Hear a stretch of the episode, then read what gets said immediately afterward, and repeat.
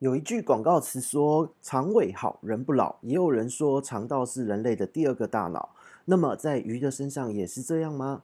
益生菌在养鱼的过程中究竟能不能用？该怎么用？今天就来介绍一下吧。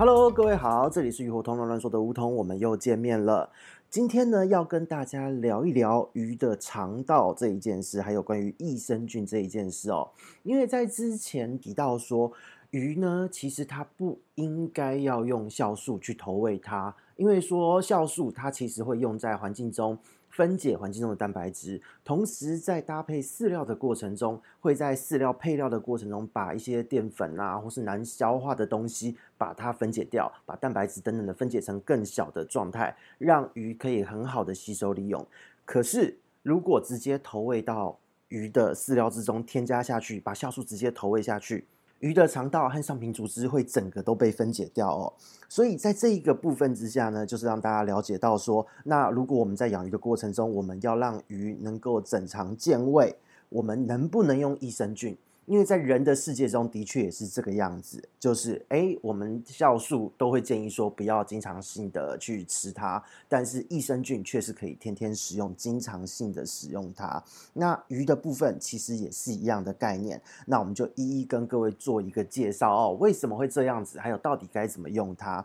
首先，在第一步，我们先来了解一下一个概念哦。生物的肠道呢，其实就像是一个所谓的新的宇宙一样，每天都有新的发现。因为肠道的环境非常非常的复杂。以人类来说好了，人体有百分之七十以上的免疫细胞都存在于肠道的环境之中，百分之七十哦哦，这是为什么呢？因为你吃的东西进去了之后，实际上我们所谓的接触到外界的一些污染源呐、啊，或是一些小小的一些一些各种可能的毒素物质，都是透过呃食物进入到你的肠道中被身体吸收利用，所以所有的免疫细胞，大部分的免疫细胞会集中在这边，这个都是可以想象的。那在所有的生物呢，其实肠道都类似于这样的一个状态哦，在不同的食性、不同的物种、不同的生活的这个习惯，都会导致肠道环境的不同，还有里面的一些肠道的这种神经丛的分布啊，肠道的菌丛啊，这一些。全部都会依照物种的不同而有所不同。那这一些的研究其实是一个非常热门的议题，到现在呢，就是真的是一个宇宙一样，每天都有新的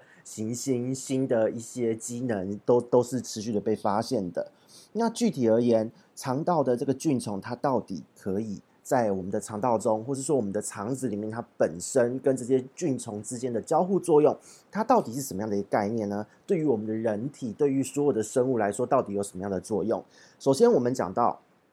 肠道呢，其实它有大量的神经元的分布，有大量的免疫细胞。那这个时候，肠道的菌虫呢，它其实它会制造、会分泌很多的一些天然，就是呃生物要成所需要的激素、酵素。所以这个概念也是说，为什么？哎，今天如果有人便秘呢，什么的，你会说那个叫他去选择有酵素类的产品，因为这一些细菌的分泌还有它们的作用，让你的肠道可以自然的蠕动。在鱼类的状况也是的。那这一些肠道的这一些细菌呢，如果它稳定的话，它有让你正常排便、正常吸收的作用，同时间它也能够帮助你调节免疫系统。以人类来说，好了，我们就知道说。其实很多时候，小朋友如果有一些过敏啊，或是我们长期有过敏的体质，你透过长期的使用益生菌，可以逐渐渐进式的让你的过敏体质得到改善。所以实际上，肠道的菌丛跟免疫系统的调节是有相关的。那在近年的研究中也有发现说，对于人类来说啦，就是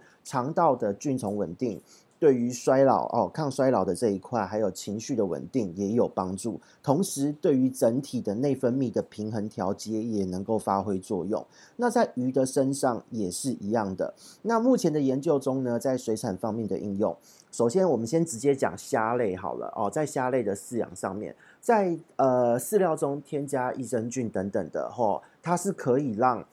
虾类它提升它的一个先天性的免疫反应，因为虾类的养殖中，如果环境不好，或是说它感受到紧迫的时候，它其实会非常容易就受到环境中的一些常在性的病原菌，比方说 Aeromonas 这一类的细菌，就是所谓的产气胆孢菌哦。去受到这些细菌的侵害和攻击。同时间也有一些就是在养养虾户最害怕的就是病毒类的一个疾病，也会因此而产生。可是透过添加益生菌或是一些多糖体啊，就是体可以促进免疫反应的东西，在虾的饲料之中都有达到很好的一个提升、改善免疫力的这个成效。那在鱼类的部分呢，它有很多方面的应用了。它是怎么样呢？它是直接在饲料中，在拌料的过程中添加进去了益生菌，添加了生肽。哦，就是蛋白质分解过的比较小的生态，给鱼的肠子里的益生菌吃的东西。那这也包含了益生元，就是益生菌的食物。那这一个部分呢，就是所谓的呃，在水产方面的应用。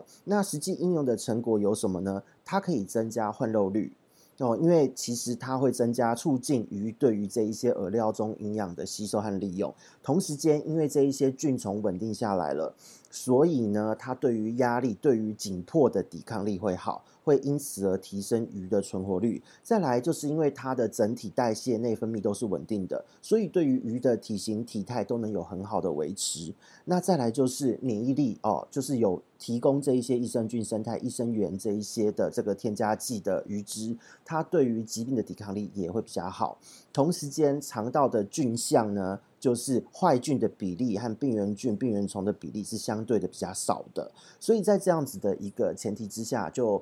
在水族的方面能不能挪用呢？其实是可以的。那这个部分呢，就是一样要提醒大家哈，我们再次强调，我们刚刚说的这些都是在养好菌，把鱼的肠道中的好菌直接养稳哦，或是直接给它吃进去这些好菌，让这些好菌能够在鱼的肠道住得下来，那让这些肠这些菌在肠道里面自然的分泌这一些酵素。可是呢，都不会建议各位直接吃酵素，因为。其实酵素需要的量非常的微量，而且酵素它的作用时间非常短暂。它如果在鱼的肠道之中的这一些细菌是稳定的，它们分泌的量就足够达到这样的效果。如果你一直吃酵素，就是当它今天没有东西可以分解，哦，吃太多了，它就开始分解肠道，所以这真的会会是造成很大的一个伤害和问题哦。好，那这个部分就来我们来讲到今天的重头戏了。到底我们要怎么让观赏鱼吃益生菌？因为目前市面上呢，说真的，对于观赏鱼在使用的这个菌的产品真的不多。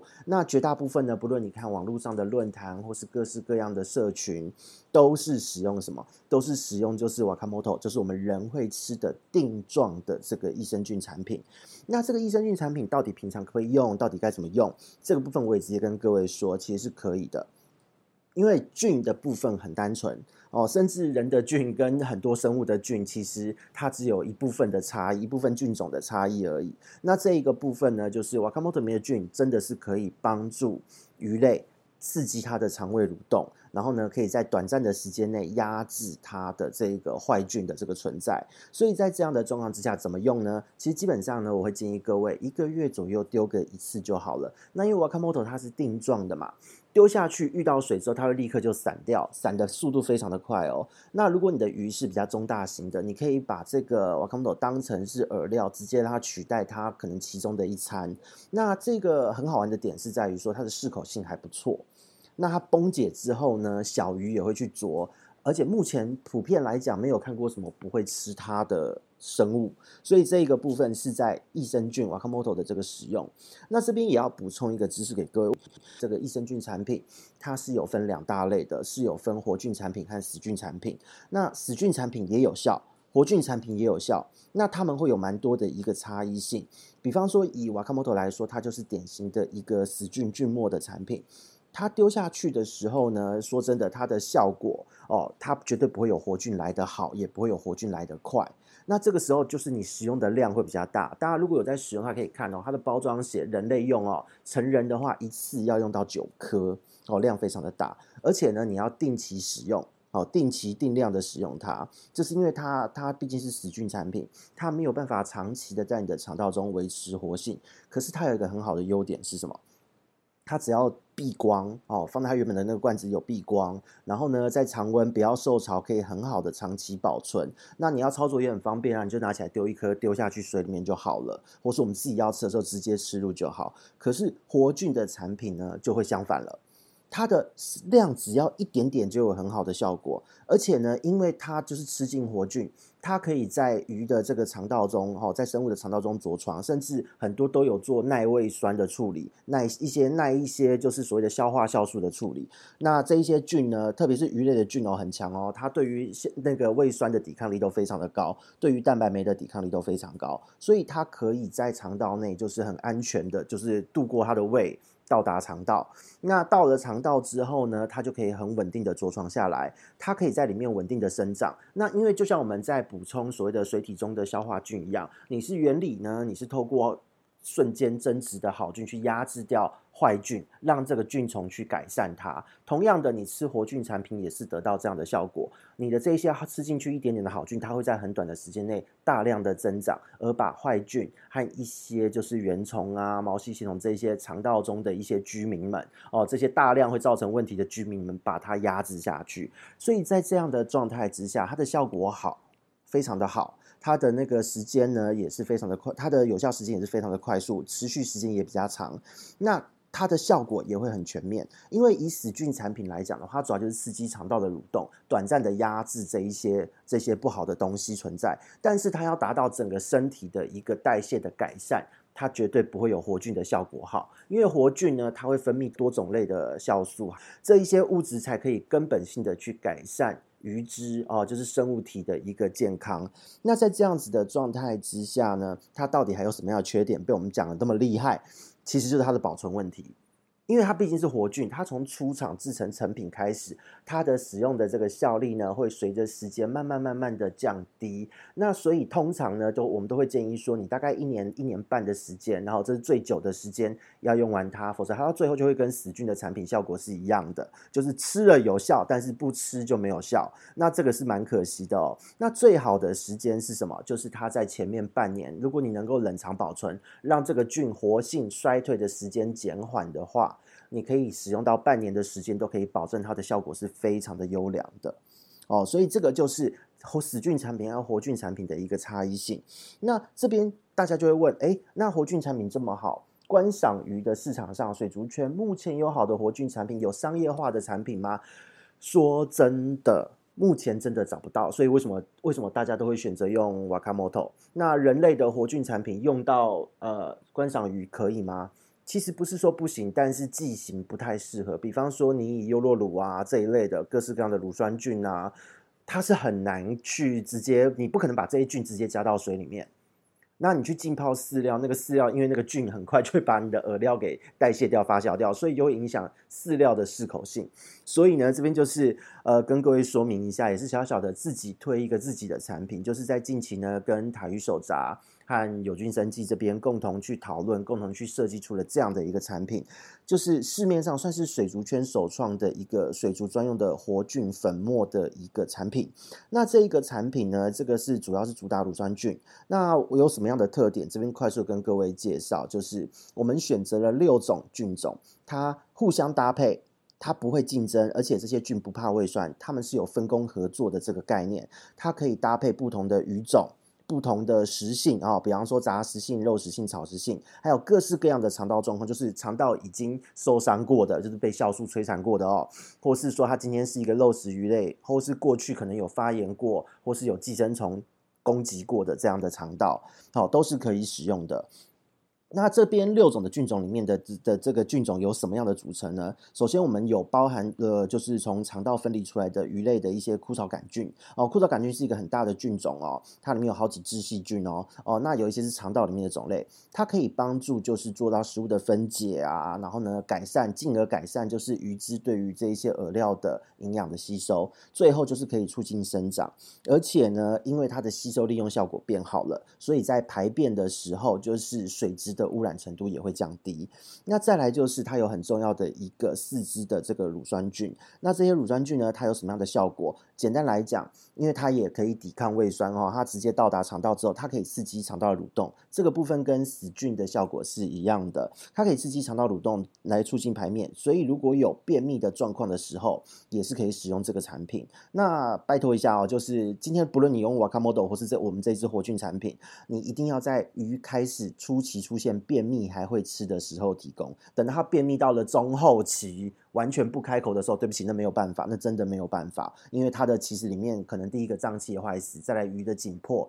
达到一个高峰，它连开口都不愿意，这个时候真的回天乏术。所以如果你在初期观察到鱼的肚子稍微鼓鼓的，活力有点差，但是对于饵料还有反应的时候，这时候可以赶快的添加，不论是用 Wakamoto 还是我们现在正在介绍的活菌产品。那再来是什么？它第三个特点还有什么？就是我们的这个乳酸菌之中呢，其中有一支其实是从海狸的肠道所分离的一个有专利的乳酸菌。那这个菌呢，其实它是已经在研究中被证实。可以改善，就是你过量喂食，或是因为你的饲料组成营养失衡所导致的脂肪肝。这个菌种哦，因为它是活菌才有这个效果，死菌产品是没有的，所以脂肪肝可以改善。再来，它的这些菌，它分泌的东西可以提升鱼的先天性的免疫力，就是让鱼比较不容易生病。那再来呢，就是它这个菌呢本身它非常的抗胃酸，就是存活率绝对不会有问题。所以这个部分的活菌粉末，我们也在这个产品中增加给大家。那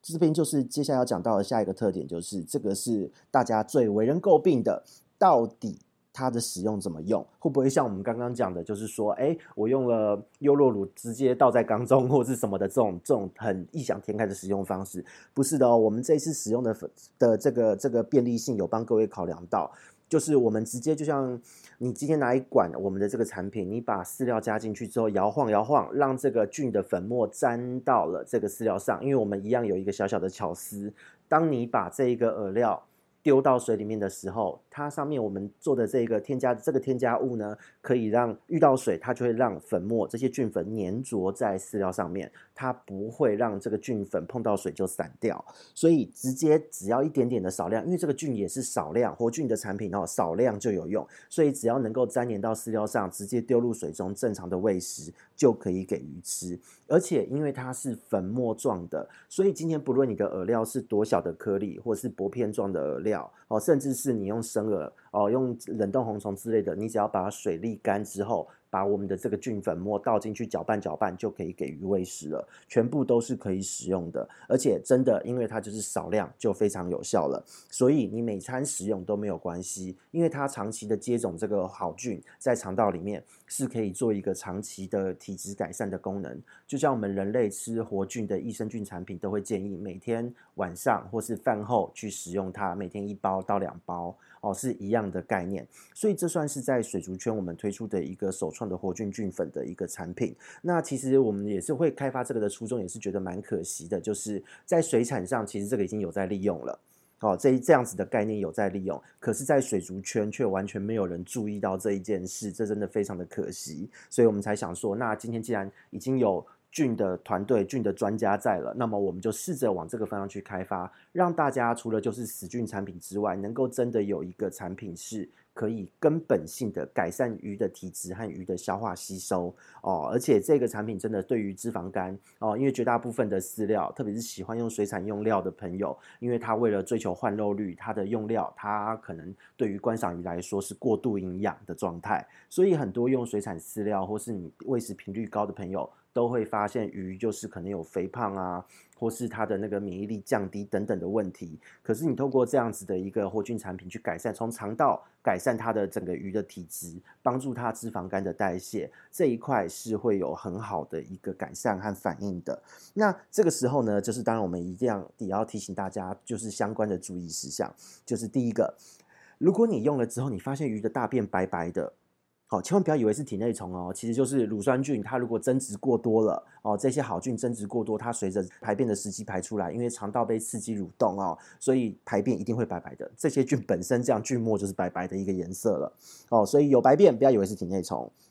那再来就是提醒大家，不论是死菌产品还是活菌产品哦，不要过度依赖它哦。就是今天你还是要着重在于饲料的本质，因为。这些菌它是维持肠道的环境，可是鱼需要的除了这一些之外，哦，它更需要的还是一个优质的蛋白质、好的营养素。所以你的饵料本身还是最为重要的。那再来才是搭配这一个菌种来改善鱼的整体的健康。所以呢，这一个今就是我们今天要介绍给大家，不仅是我们自己开发的这个产品，再来也让大家了解到所谓的肠道的益生菌、肠道的菌丛对于鱼质来说有多重要。那今天呢，就跟大家介绍到这边，稍告一段落。那么我们下一次见喽，拜拜。